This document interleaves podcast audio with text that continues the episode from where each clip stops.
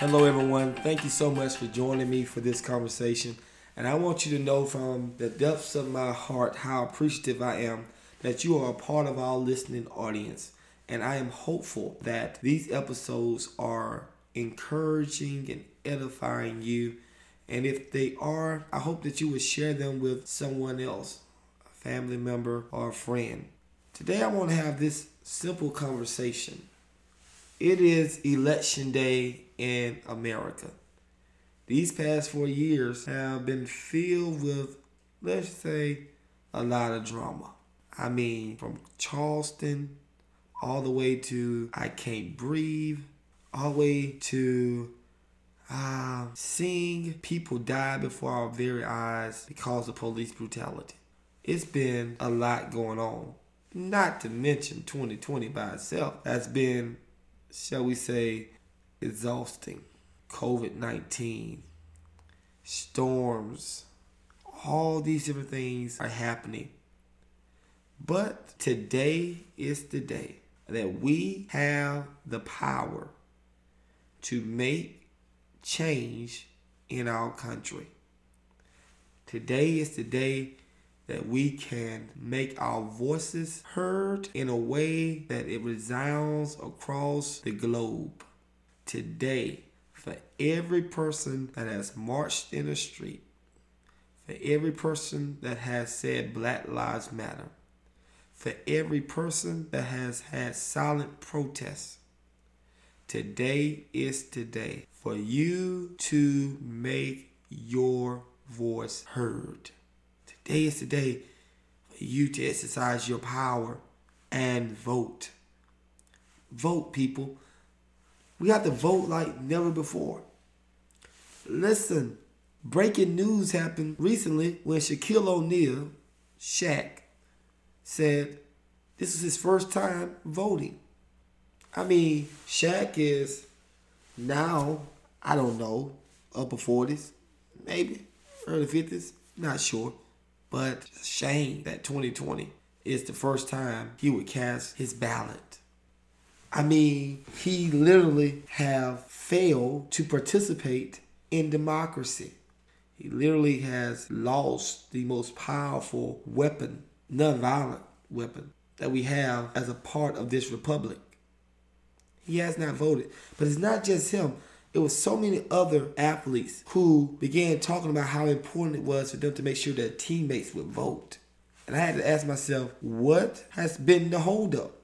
Why is it that it took all of this, all of this drama, all of this hatred, all this, ah, can we say, just outright nonsense to bring you to your senses and vote.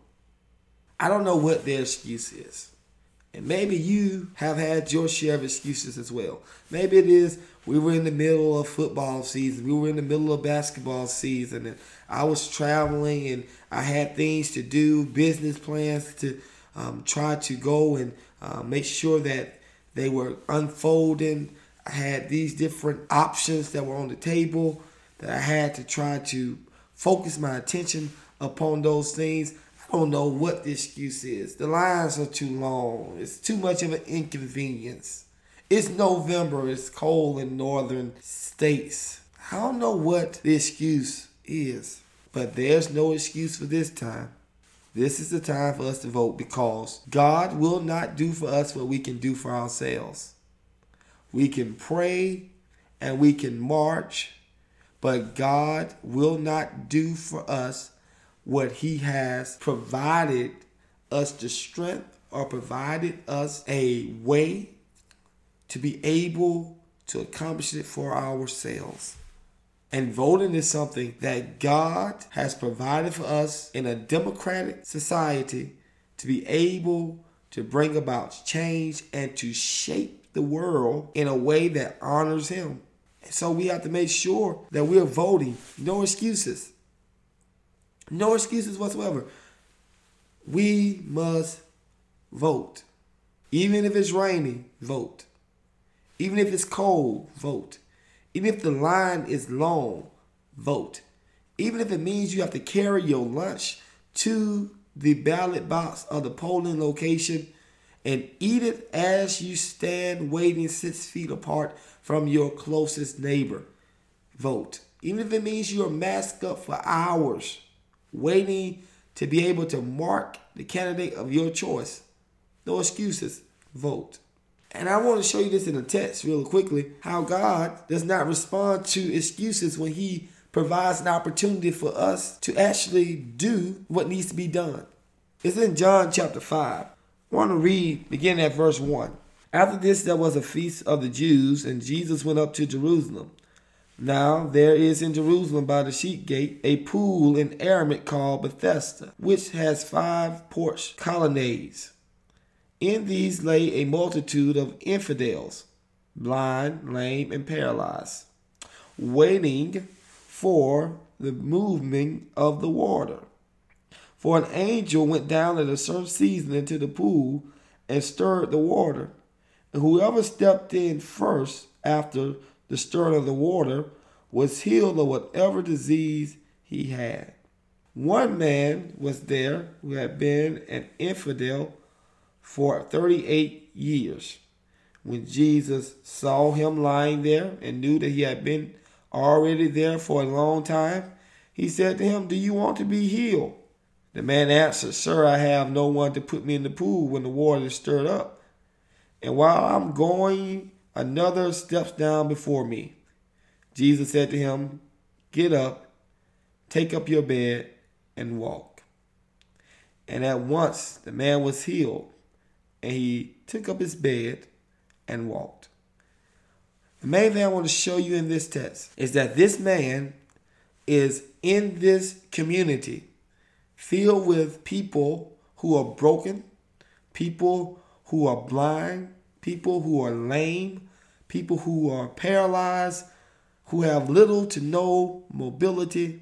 And he's been here for 38 years, hoping that things will just play out in his favor, hoping that some kind of way that when this angel comes down at a certain season and stirs the water, that he will be the first to enter in, even though there's this great congregation of others who are hoping for the same thing. He's just sitting there betting his luck on the possibility that he could be the first one to step into this pool. Jesus comes in and asks the man, Do you want to be whole? Jesus knows the man and says, I know you've been here for a long time. That's what the text says.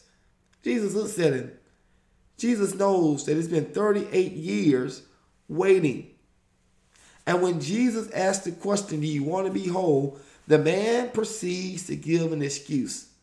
He says, Sir, I have no one to put me in the water when the pool is stirred. And when I'm trying to get there myself, somebody else is getting ahead of me. Two excuses in one statement without even answering the question that Jesus asked. Jesus asked, Do you want to be made whole? Yes or no? No excuses. And Jesus recognizes that this man would sit there and literally have a conversation for hours, and the conversation be filled with excuses for why he is still in the same predicament that he's in for 38 long years. Jesus knows this man has nothing but a sad soliloquy to share. So Jesus says to him, instead of sitting here having a pity party or listening to your long explanation of excuses, here's what I want you to do I'm giving you the power to get up and walk. Take up your bed, walk. Jesus is saying, stop making excuses and do something. Stop making excuses, get up. Stop making excuses, leave. And listen, beloved, after today, there is no need to make any excuses if you do not do what the Lord has provided for you in a democratic society to be able to do to bring about change. No excuses. Just get up take up your bed and vote. Get up, take up your bed, and vote. There is power in the vote to bring about the change that you may have been longing for for the past four years or even beyond. Get up, take up your bed, and vote. No excuses. It's the most important thing you have to do today, other than talk to the Lord. So I want to pray with you. And after we pray, I want you to go vote. Go make sure your voice is heard and make sure that your choice is known. Go and vote. No excuses. Father, we thank you for this day. We thank you for the opportunity to live in a democratic society. Thank you for the privilege of voting, the right to vote as a citizen of this republic. Thank you for those who fought to give minorities the right to vote, even when those who held power wanted to deny such a right to those who were citizens of this country. Thank you that even in the midst of a time when many have tried to suppress the vote and make it more difficult to vote, we're grateful that for the past few weeks, millions have already cast their ballot. And so, Lord, we're not making any excuses. You have given us this power.